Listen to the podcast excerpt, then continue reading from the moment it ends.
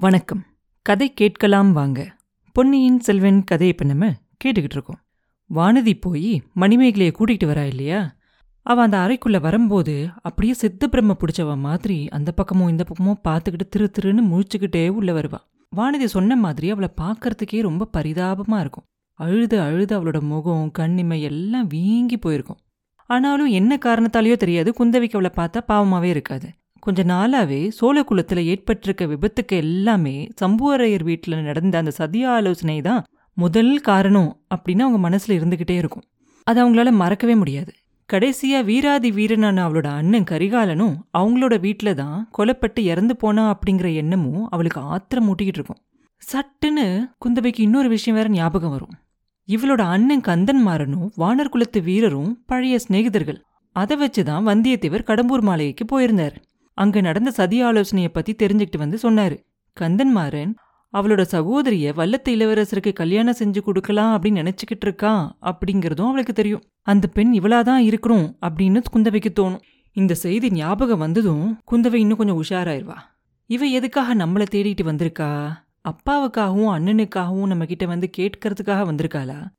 சம்பூரையர் மாளிகைக்கு அண்ணன் அங்க கூப்பிட்டு இருந்தப்ப இந்த பெண்ணுக்கும் அவருக்கும் கல்யாணம் பண்ணி வைக்கிறதா கூட ஒரு பேச்சு நடந்துச்சு. ஒருவேளை இந்த பெண் நம்ம அண்ணன் கிட்ட அவளோட மனசை பறி கொடுத்துருப்பாளோ? அவ கல்யாணம் பண்ணிக்கணும் அப்படின்னு நினைச்சவன் இறந்து போயிட்டான் அப்படிங்கிறதால இந்த பொண்ணுக்கு பைத்தியம் கைத்தியம் பிடிச்சிருச்சோ? அதை பத்தி ஏதாவது சொல்லணும் அப்படின்னு சொல்லி வந்திருப்பாளோ? இல்ல ஒருவேளை அப்படியும் இருக்க முடியுமா? கந்தன்மாறன் அவனோட சிநேகிதனை பத்தி இவ கிட்ட நிறைய சொல்லி தான் இருக்கணும். வந்தியத்தேவர் இவங்க வீட்டுல ஏற்கனவே தங்கியிருந்தார். முன்னாடி ஒரு தடவையும் தங்கியிருந்தார். இப்ப அதிக நாளே தங்கியிருந்தார். இவ மனசு ஒருவேளை வந்தியத்தேவர்கிட்ட போயிருக்குமோ? அப்படின்னா அவர் இவளை கண்டிப்பா வேண்டாம் அப்படின்னு சொல்லி நிராகரிச்சிருப்பாரு. அதுக்கு பழி தீக்கிறதுக்காக இல்லாத பொல்லாத பழியெல்லாம் அவர் மேல சுமத்துறதுக்காக வந்திருப்பாளோ? அப்படின்னு குந்தவையோட மனசுல இவ்வளோ எண்ணங்களும் வேகமா வரும். மணிமேகலையோட நெஞ்சுக்குள்ள என்ன இருக்கு அப்படின்னு பாக்குற மாதிரி உத்து பாப்பா அவளே. அந்த பார்வையை தாங்க முடியாம மணிமேகலை கீழே குனிஞ்சிருவா. அவளோட கண்ணுல இருந்து ரெண்டு துளி கண்ணீரும் தரையில போய் விழுகும். அப்ப குந்தவை கேப்பா பெண்ணே நீ ஏன் கண்ணீர் விடுற? உங்க அண்ணன் இன்னும் உயிரோடு தானே இருக்கான்? என் அண்ணன் இல்லையா உங்க மாளிகையில படுகொலை செய்யப்பட்டு இறந்து போனா? அழுதா? நான் இல்லையா அழுகணும்? ஆனா என்ன பாரு நான் அழவே இல்ல. கண்ணீர் விடவே இல்ல. வீரகுலத்துல இருக்க வீரர்கள் மரணம் அடைஞ்சா அவங்கள பார்த்து வருந்தக்கூடாது அழக்கூடாது அப்படின்னு சொல்லுவா குந்தவை. அப்ப மணிமேகலை இளைய பிராட்டியை நிமிந்து பார்த்து சொல்லுவா தேவி என் அண்ணன் வாழ்முனையில இறந்து போயிருந்தா நானும் அழுக மாட்டேன். ஆனா இறந்து போனவரு இறந்து போனவரு அப்படின்னு சொல்லிக்கிட்டு அதுக்கு மேலே சொல்ல முடியாமல் தயங்கி விம்மி விம்மி அழுவா. குந்தவை உடனே நம்ம முதல்ல சந்தேகப்பட்டது தான் உண்மை அப்படின்னு நினைக்க ஆரம்பிச்சிருவா. இவ ஆதித்த கரிகாலன் கிட்ட தான் அவளோட நெஞ்சு பறி கொடுத்துருக்கணும் அப்படின்னு சொல்லி இவளுக்கு எப்படியாவது சமாதானம் சொல்லணும். ஐயோ பாவம் அப்படின்னு நினச்சிக்கிட்டு சொல்லுவா. பெண்ணே நெஞ்ச திடப்படுத்திக்கோ. மனசில் உள்ளதை தைரியமாக சொல்லு. இறந்து போனவன் உன் அண்ணன் இல்லை என் அண்ணன் தான் அதுக்காக நீ அழுகணும். ஒருவேளை உங்க வீட்டில் விருந்தாளியா வந்திருந்தப்ப இப்படி ஆயிருச்சே அப்படின்னு நினைச்சு வருத்தப்படுறியா? அதுக்கு நீ என்ன செய்வ? வீட்ல பெரியவங்கெல்லாம் இருந்தாங்க இல்லையா? அப்படின்னு குந்தவை சொன்ன உடனே மணிமேகலை சொல்லுவா இல்ல இல்ல. என்னால எவ்வளோ அடக்க பார்த்தும் என்னோட துயரத்தை அடக்க முடியல. என் கண்ணிலிருந்து கண்ணீர் வரதும் நிக்கவே மாட்டேங்குது. இந்த கையில பிடிச்ச கத்தியால அந்த வீராதி வீரரை கொன்னுட்டேன் அப்படிங்கறத நினைக்கும்போது என் நெஞ்சே வெடிச்சு செதறீரும் போல இருக்கு அப்படின்னு சொல்லிக்கிட்டு மறுபடியும் அழுவா. குந்தவைக்கு ஒரு நிமிஷம் ஆச்சரியமா போயிரும். பெண்ணே இதென்ன உளர்ற? உனக்கு என்ன பைத்தியம் கீத்தியம் பிடிச்சிருச்சா என்ன? அப்படின்னு கேட்பாங்க. அப்ப அவ சொல்லுவா இல்ல எனக்கு பைத்தியம்லாம் எதுவும் பிடிக்கல. பிடிச்சா இதுக்கு அப்புறம் தான் பிடிக்கணும். உண்மையில நடந்ததை சொல்ற ஆதித்த கரிகாலரை கொன்னவ நான் தான்.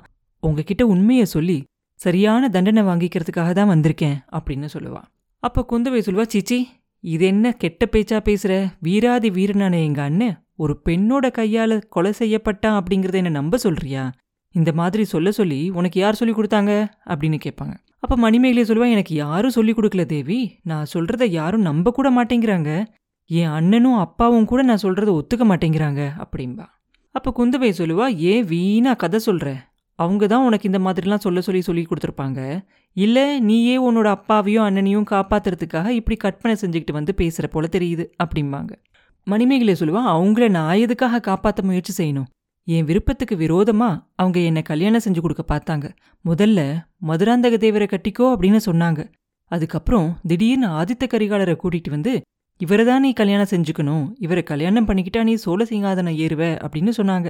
அப்படி என்னை பலி கொடுக்க பார்த்தவங்களுக்காக நான் ஏன் வந்து உங்ககிட்ட பறிஞ்சு பேசணும்? அவங்க செஞ்ச குற்றத்தை நான் செஞ்சதா ஏன் ஒத்துக்கணும்? இல்லவே இல்லை அப்படின்னு சொல்லுவா மணிமேகலை. உடனே குந்தவை கேப்பா நீ சொல்றது ஒன்னை விட ஒன்று விசித்திரமா இருக்கே.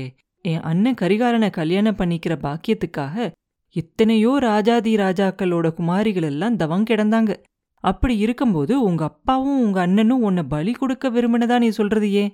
சோழ குலத்துல வாழ்க்கப்படுறது அவ்வளோ பயங்கரமான துன்பம் அப்படின்னு நீ ஏன் நினைச்ச? அப்படின்னு கேட்பாங்க. அப்ப மணிமேகலை சொல்லுவா தேவி எனக்கு கூட பிறந்த அக்காவோ தங்கச்சியோ யாரும் இல்லை. உங்களையே என்னோட கூட பிறந்த சகோதரியா நினைச்சு சொல்றேன் அப்படின்னு மணிமேகலை சொல்லிக்கிட்டு இருக்கும்போதே குந்தவை சொல்லுவா என் அண்ணனை கொலை செஞ்சதா சொல்ற? என்னோட சகோதரி உறவு வேற கொண்டாடுற.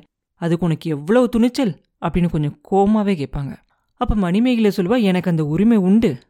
உங்க அண்ணன் கரிகாலர் என்ன அவர் கூட பிறந்த சகோதரியா நினைச்சிருக்கார். அப்படி அவர் கைப்பட எழுதியும் இருக்காரு. அதை நினைக்கும் போதுதான் அவரை நான் கொல்ற மாதிரி ஆயிருச்சே அப்படிங்கறத நினைச்சு என் மனசு துடிக்குது. அதுக்கு பிராயச்சித்தம் என்ன அப்படின்னு கேட்கறதுக்காக தான் நான் உங்ககிட்ட வந்திருக்கேன் அப்படின்னு சொல்லிட்டு மறுபடியும் ரொம்ப விம்மி விம்மி அழுக ஆரம்பிச்சிருவான் மணிமேகலை. குந்தவை என்ன செய்வாங்க? வானதி கிட்ட போய் மெதுவான குரலில் சொல்லுவாங்க. பாவம் இந்த பெண்ணுக்கு உண்மையாவே சித்த பிரம்ம மாதிரி தான் தெரியுது. இந்த சமயத்தில் இவளை ஏன் இங்கே கூட்டிகிட்டு வந்த? திடீர்னு வெறி முத்திடுச்சுன்னா நம்ம என்ன செய்யறது? அப்படின்னு கேட்பாங்க. வானதி சொல்லுவா அக்கா எனக்கும் கவலையாக தான் இருக்குது தயவு செஞ்சு கோபமாக பேசாதீங்க. நல்ல வார்த்தையாக பேசி அவளை திருப்பி அனுப்பிச்சிருவோம் அப்படின்பா சரின்னு சொல்லி குந்தவை மறுபடியும் மணிமேகலையை பார்த்து சொல்லுவாங்க பெண்ணே நடந்தது நடந்துருச்சு. எல்லாம் விதியோட செயல். வருத்தப்படாத. என்ன உன் அக்காவாவே நீ நினைச்சுக்கலாம். ஏதோ சொல்லணும் அப்படின்னு சொன்னியே அது என்னென்னு சொல்லு. இல்லை விருப்பம் இல்லைன்னா அப்புறமா வேணும்னாலும் நீ சொல்லலாம் அப்படிம்பாங்க. உடனே மணிமேகலை வேகமாக சொல்லுவா இல்லை இல்லை இப்பயே சொல்லிடுறேன் அக்கா. நீங்கள் பெண்ணாக பிறந்தவங்க அதனால நான் சொல்கிறத புரிஞ்சுக்குவீங்க. இதை போய் புருஷர்கள்கிட்ட சொன்னால் அவங்க அதை தெரிஞ்சுக்கவும் மாட்டேங்கிறாங்க புரிஞ்சுக்க முயற்சியும் செய்ய மாட்டேங்கிறாங்க. ஒரு பெண் அவளோட உள்ளத்தில் ஒருத்தனுக்கு இடம் கொடுத்துட்டா அப்படின்னு வச்சுக்கோங்க. அப்படிப்பட்டவர் கையில ஆயுதம் ஒன்றும் இல்லாம நிராதரவா இருக்கும்போது இன்னொருத்தன் கையில பெரிய வாளை எடுத்துக்கிட்டு அவரை கொல்ல போறான் அப்படின்னு வச்சுக்கோங்க. அப்ப அந்த பெண் உண்மையான அன்புள்ளவ அப்படின்னா என்ன செய்வா? பார்த்துக்கிட்டு சும்மா இருப்பாளா? அப்படின்னு கேட்பா. உடனே குந்தவைக்கு மந்தாகினி தேவியோட ஞாபகம் வரும். அவளோட கண்ல இருந்து அப்படியே கண்ணீரும் வரும். அதை யாருக்கும் தெரியாம தொடச்சிக்கிட்டு சொல்லுவா? அது இப்படி சும்மா பார்த்துக்கிட்டு இருப்பா? குறுக்க போய் அவ உயிரை கொடுத்தாவது அவ காதலனோட உயிரை காப்பாத்துவா? அப்படின்னு சொல்லுவாங்க. இதை கேட்ட மணிமேகலை ஆஹா இந்த மாதிரி யோசனை சொல்ல யாரும் இல்லாம போயிட்டாங்களே. அந்த பாதகி பழுவூர் நந்தினியோட யோசனையை கேட்டுல மோசம் போயிட்டேன். என்ன அவளோட உடன் பிறந்த சகோதரியா நினைச்சு என் காதலருக்கு கல்யாணம் செஞ்சு வைக்கணும் அப்படின்னு நினைச்சுக்கிட்டு இருந்த உத்தமரை இந்த பாவியோட கையாலேயே கொன்னுட்டேனே அப்படின்னு சொல்லி மறுபடியும் விம்மி விம்மி அழுவா. இளைய பிராட்டி திரும்பி வானதியை பார்த்து சொல்லுவாங்க வெறி முத்திக்கிட்டே வருது அப்படின்னு சொல்லுவாங்க. அதுக்கப்புறம் மணிமேகலையை பார்த்து சொல்லுவாங்க பெண்ணே அழாத நடந்தது என்னவோ நடந்து. என்ன நடந்துச்சு அப்படிங்கிறத சொல்லு. இல்லாட்டி இன்னொரு சமயம் சொல்றியா? அப்படின்னு சொல்லுவாங்க. மணிமேகலை சொல்லுவா இல்லை இல்லை இப்பயே சொல்லிடுறேன்க்கா அப்படின்னு சொல்லுவா மறுபடியும். என் அண்ணன் கந்தன்மாறன் ரொம்ப நாளா அவரோட சிநேகிதன் ஒருத்தரை பத்தி என்கிட்ட சொல்லிக்கிட்டு இருந்தான். அவர் சில மாதங்களுக்கு முன்னாடி ஒரு நாள் கடம்பூர்ல உள்ள எங்க மாளிகைக்கு வந்தாரு. அவரை பார்த்த உடனே என்னோட மனசுக்கு இவர்தான் என்னோட நாயகர் அப்படின்னு முடிவு பண்ணிருச்சு அப்படின்பா உடனே இளைய பிராட்டி அப்படி உன் மனசை கொல்ல கொண்ட அந்த பாக்கியசாலி யார்? அப்படின்னு கேட்பாங்க. கேட்கும்போதே அவங்க குரல்ல ஒரு நடுக்கமும் தெரியும். அவரை பாக்கியசாலி அப்படின்னா சொல்றீங்க? இல்ல இல்ல. என் மனசு அவர்கிட்ட போன போது என்னோட துரதிர்ஷ்டமும் சேர்ந்து அவரை பிடிச்சுக்கிச்சு. இன்னைக்கு இந்த தஞ்சாவூர் கோட்டையோட பாதாள சிறையில அவரை அடைச்சு வச்சிருக்காங்க. அக்கா பழுவேட்டரையர் வீட்டு பெண்கள் எல்லாம் சொன்னாங்க இந்த கோட்டையில இருக்க பாதாள சிறை ரொம்ப பயங்கரமா இருக்குமாமே. அதுக்குள்ள மாட்டிக்கிட்டவங்க திரும்பி உயிரோட வரவே மாட்டாங்களாமே. அப்படிம்பா அப்படின்னு மணிமேகலை கேட்ட உடனே குந்தவை சொல்லுவா இதெல்லாம் பொய். நீ அதெல்லாம் நம்பாத. நானும் இதோ நிற்கிறோம் பாரு வானதி. நாங்கள் ரெண்டு பேரும் கூட கொஞ்ச நாளைக்கு முன்னாடி பாதாள சிறைக்கு போய் பார்த்துட்டு வந்திருக்கோம் அப்படின்னு சொல்லுவாங்க. அப்போ மணிமேகலை சொல்லுவா அக்கா நான் பாதாள சிறைக்கு போக முடியுமா? ஒரு தடவை அவரை பார்க்க முடியுமா? அப்படின்னு கேட்பா குந்தவை சொல்லுவாங்க அவர் யாருன்னே நீ இன்னும் சொல்லலையே அப்படின்பாங்க அப்போ அவ சொல்லுவா அவரு வானர் குலத்து இளவரசர் பேரு வந்தியத்தேவர் அப்படின்பா குந்தவையும் வானதியும் உடனே ஒருத்தர் ஒருத்தர் பார்த்துக்குவாங்க. வானதி இப்போ குறுக்க வந்து அவரை பற்றி உனக்கு என்ன இவ்வளோ கவலை? அவருக்கும் உனக்கும் என்ன உறவு? அப்படின்னு கேட்பா. மணிமேகலை உடனே வானதியை பார்த்து நீ யார் அதை கேட்கறதுக்கு? அப்படின்னு ஆத்திரமா சொல்லுவா. அடுத்த நிமிஷமே கோவம் குறைஞ்சு மணிமேகலை சொல்லுவா கோச்சுக்காதீங்கம்மா. நீங்க கொடும்பாலூர் இளவரசி வானதி இல்லையா? உங்களோட பெரியப்பா தானே இன்னைக்கு இந்த கோட்டையோட தளபதியா இருக்காரு. உங்க காலில் விழுந்து கேட்டுக்கிறேன். எனக்கு ஒரு வரம் கொடுங்க. உங்க பெரியப்பா பெரிய வேளார்கிட்ட சொல்லி வந்தியத்தேவரை பாதாள சிறையிலிருந்து விடுதலை செய்யுங்க. அவருக்கு பதிலா என்ன பாதாள சிறையில போட சொல்லுங்க. இளவரசர் கரிகாலரை கொன்ன பாவி நான் தான். என் குற்றத்தை நானே ஒத்துக்கும்போது இன்னொருத்தர் மேல ஏன் குற்றம் சுமத்தணும்? அது நியாயமா? அப்படின்னு சொல்லிட்டு குந்தவைய பார்த்து சொல்லுவா தேவி உங்களையும் கெஞ்சி கேட்டுக்கிறேன். கொடும்பாலூர் பெரிய வேளார் நியாயம் செய்யலனா நீங்க உங்க அப்பா சக்கரவர்த்தி கிட்ட நான் நேர்ல போய் சொல்றதுக்கு நீங்க தான் அனுமதி வாங்கி கொடுக்கணும் அப்படின்னு சொல்லி கேட்பா. குந்தவையோட மனசுல பலவிதமான எண்ணங்கள் அப்படியே அலைகடல் மாதிரி மோதி கொந்தளிக்கும். வந்தியத்தேவரை பாதாள சிறையில போய் பார்க்கறதுக்கு கூட அவ தயங்கிக்கிட்டு இருக்கா. இந்த பெண் என்ன பண்றா? வந்தியத்தேவர் மேல இருக்க காதலால கொலை குற்றத்தையே ஒத்துக்கிறதுக்காக முன்னாடி வந்திருக்கா. ஆனா இவ சொல்றதுல எவ்வளோ தூரம் உண்மை எவ்வளோ கற்பனை காதலிக்கிறவனை காப்பாத்துறதுக்காக இப்படி கற்பனை செஞ்சு சொல்றாளா? ஒருவேளை நந்தினியோட கெட்ட வார்த்தைகளை பத்தி சொன்னாலே அதனால மதிமயங்கி இவளே ஒருவேளை இதை செஞ்சிருக்கலாமா? இல்ல இல்ல. இந்த பெண்ணால அப்படிலாம் செஞ்சிருக்கவே முடியாது. கண்டிப்பா முடியாது. வந்தியத்தேவரை கொலை குற்றத்துல இருந்து காப்பாத்துறதுக்காக தான் இவ இப்படி சொல்றா. இவ பேசுற விதத்துல இருந்தே இது நல்லா தெரியுது. இவ பேச்சை யாரும் நம்ப மாட்டாங்க. இவ பேச்சை நம்பி வந்தியத்தேவரை விடுதலை செய்யவும் மாட்டாங்க. ஆனாலும் இவகிட்ட இருந்து இன்னும் ஏதாவது தெரிஞ்சுக்க முடியுமா அப்படின்னு பார்க்கணும். கரிகாலனோட மரணத்துல ஏதோ ஒரு மர்மம் இருக்கு அப்படிங்கிறது நிச்சயம். அதை இந்த பெண் கிட்ட இருந்து கூட தெரிஞ்சுக்கலாம் இல்லையா? அப்படின்னு சொல்லி குந்தவை யோசிப்பா.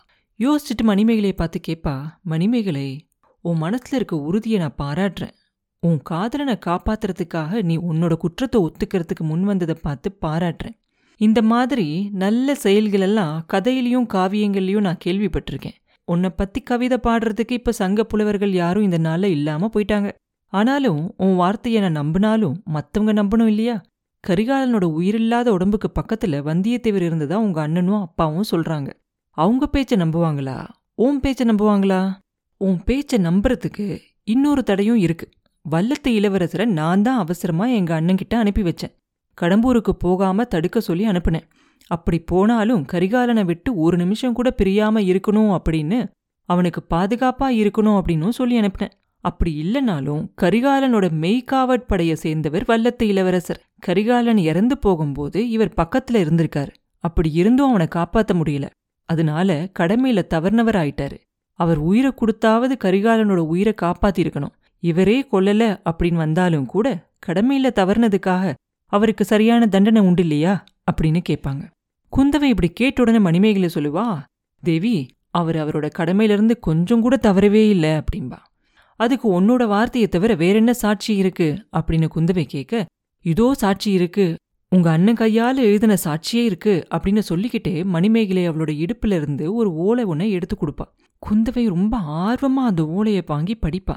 அது ஆதித்த கரிகாலன் அவனோட சொந்த கையெழுத்தால எழுதியிருக்குது. வேற யாருக்கும் தெரியக்கூடாது அப்படிங்கிறதுக்காக அவனே எழுதியிருக்கான். குந்தவைக்கு தான் அதை எழுதியிருப்பான். என் அருமை சகோதரி சக்கரவர்த்தி திருமகளே இளைய பிராட்டியார் குந்தவை தேவிக்கு ஆதித்த கரிகாலன் எழுதியது. எத்தனையோ காலமா எனக்கு ராத்திரியில தூக்கமே இல்ல. மூணு வருஷங்களுக்கு முன்னாடி ஒரு கொடிய பாவம் செஞ்சேன். சரணாகதியை அடைஞ்ச ஒரு பகைவனை கொன்னேன். அவனும் அவனுக்காக உயிர் பிச்சை கேட்டவளும் என்னை வருத்திக்கிட்டே இருக்காங்க. அவங்க என்னை நிம்மதியா தூங்க விட மாட்டேங்கிறாங்க. இன்னைக்கு அதிகாலையில தூக்கம் இல்லாம வெளியே வந்தப்ப வால் நட்சத்திரம் விழுந்து மறையறத பார்த்தேன். என் உடம்புல இருந்தும் ஏதோ ஒரு பயம் போயிருச்சு. இப்ப வெறும் கூடு மாத்திரம்தான் இருக்கு. சகோதரி இந்த கெட்டதெல்லாம் என்னோட போகட்டும். நம்ம அப்பாவும் அருள்மொழிக்கும் ஒன்னும் வராம ஏகாம்பரநாதர் காப்பாத்தட்டும். நானும் நீயும் நம்ம சின்ன வயசுல சோழ சாம்ராஜ்யத்தோட உன்னதத்தை பத்தி எவ்வளவோ கனவு கண்டோம். அதை என்னால நிறைவேற்றக்கூட முடியல. என் தம்பி நிறைவேற்றுவான். அவன் மூணு உலகையும் ஆள பிறந்தவன். அவனுக்கு வல்லத்திலவரசன் வந்தியத்தேவன் துணையா இருப்பான். தேவி வந்தியத்தேவன் நீ சொன்ன வேலையை நல்லா நிறைவேற்றினா அப்படின்னு தெரிஞ்சு எனக்கு ரொம்ப திருப்தியா இருக்கு.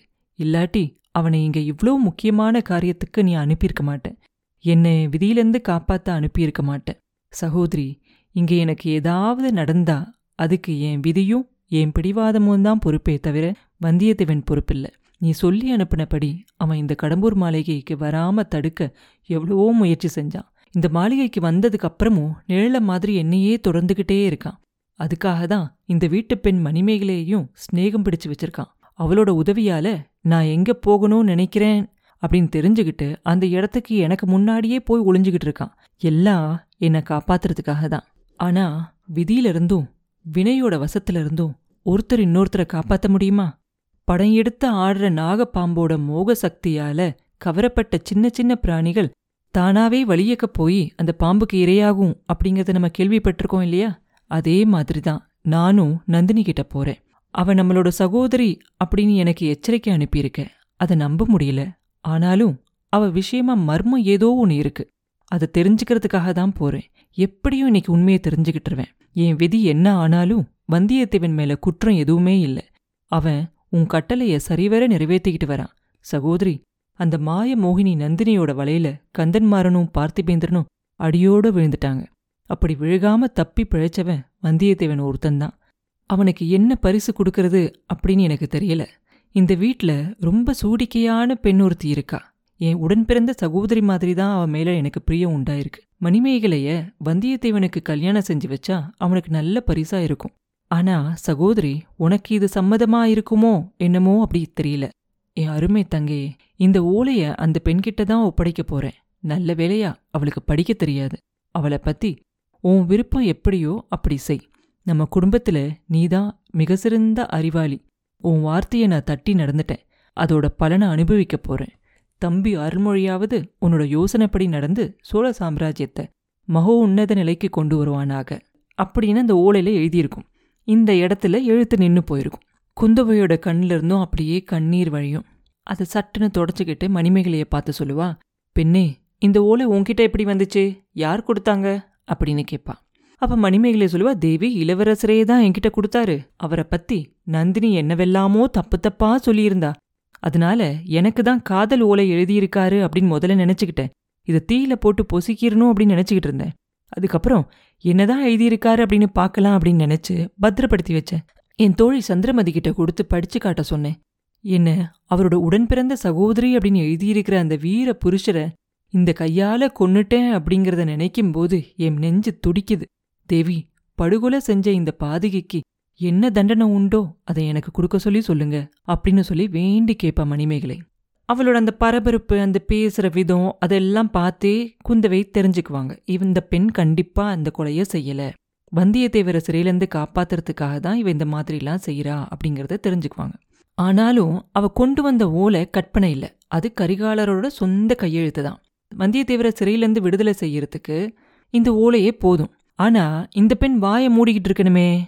இவளை எப்படி சும்மா இருக்க வைக்கிறது அப்படின்னு சொல்லி யோசிப்பாங்க.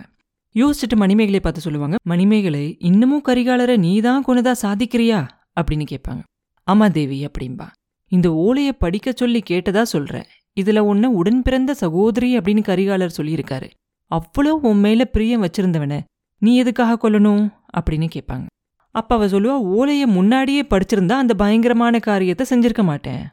அவரோட மனசுல என்ன இருக்கு அப்படிங்கறத தெரியாம செஞ்சுட்டேன். அந்த வஞ்சகி நந்தினியும் என் மனசை கெடுத்து வச்சிருந்தா அப்படின்பா எந்த விதத்துல கெடுத்திருந்தா அப்படின்னு குந்தவை கேட்க வந்தியத்தேவர் மேல கரிகாலருக்கு துவேஷம் இருக்கிறதா சொன்னான் அவரை கொன்னாலும் கொன்றுவாரு அப்படின்னு சொன்னான் அடிக்கடி சொல்லிக்கிட்டே இருந்தா. அதுக்கு தகுந்த மாதிரி கரிகாலரும் கையில வாழை தூக்கிக்கிட்டு எங்கே அந்த வந்தியத்தேவன்? அவனை இதோ கொன்னுடுறேன் அப்படின்னு சொல்லிக்கிட்டே கூத்தாடினாரு. நான் உண்மை அப்படின்னே நம்பிட்டேன். உடனே என் கையில இருந்த கத்தியால அப்படின்பா அப்படி அவ சொல்லிக்கிட்டு இருக்கும்போது குந்தவை சொல்லுவாங்க பெண்ணே இந்த பேச்சை விட்டுரு.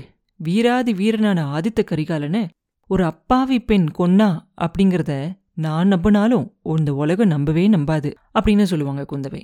அப்ப மணிமேகலை சொல்லுவா தேவி வேற யாரு கொண்டிருக்க முடியும்? கரிகாலரோட உடல் இருந்த இடத்துல அந்த அறையில வந்தியத்தேவரும் நானும் மட்டும்தான் இருந்தோம். அவர் கொல்லல. பின்ன நான் தானே கொண்டிருக்கணும்? அப்படின்னு கேட்பா குந்தவை சொல்லுவாங்க நீ இப்படி சொல்றதால இறந்து போன என் அண்ணனுக்கு தான் கெட்ட பேரை உண்டாக்குற. அது மட்டும் இல்லாம இன்னும் கொஞ்சம் நல்லா யோசிச்சு பாரு. வானர் குலத்து இளவரசர் நீ கொலை குற்றம் செஞ்ச அப்படிங்கிறத ஒத்துக்கிட்டு சும்மா இருப்பாரா? நீ அவரை காப்பாத்த விரும்புற மாதிரி அவரும் உன்னை காப்பாத்தணும் அப்படின்னு விரும்ப மாட்டாரா? நீ பிடிவாதமா இருக்கிற மாதிரி அவரும் நான் தான் கொன்னேன் அப்படின்னு பிடிவாதம் பிடிக்க மாட்டாரா? நீ ஒரு பெண் அப்படிங்கறதுக்காக உன்னை வேணா ஒருவேளை மன்னிச்சு விட்டுருவாங்க. அவரை மன்னிக்கவே மாட்டாங்க. ராஜகுலத்துல பிறந்த ஒருத்தரை கொன்னா அந்த துரோகத்துக்கு பயங்கரமான தண்டனை கொடுப்பாங்க அப்படிங்கிறது உனக்கு தெரியாதா? நாச்சந்தியில நிறுத்தி வச்சு அப்படின்னு குந்தவை சொல்லிக்கிட்டு இருக்கும்போதே மணிமேகலை ஓன அழுக ஆரம்பிச்சிருவா. தேம்பி தேம்பி அழுதுகிட்டே சொல்லுவா அக்கா நீங்க தான் அவரை காப்பாத்தணும் அப்படின்னு சொல்லிக்கிட்டு கதறுவா. அப்புறம் என்ன நடந்துச்சு? அப்படிங்கிறத அடுத்த பதிவில் பார்ப்போம் மீண்டும் உங்களை அடுத்த பதிவில் சந்திக்கும் வரை உங்களிடமிருந்து விடை பெறுவது உண்ணாமலை பாபு. நன்றி.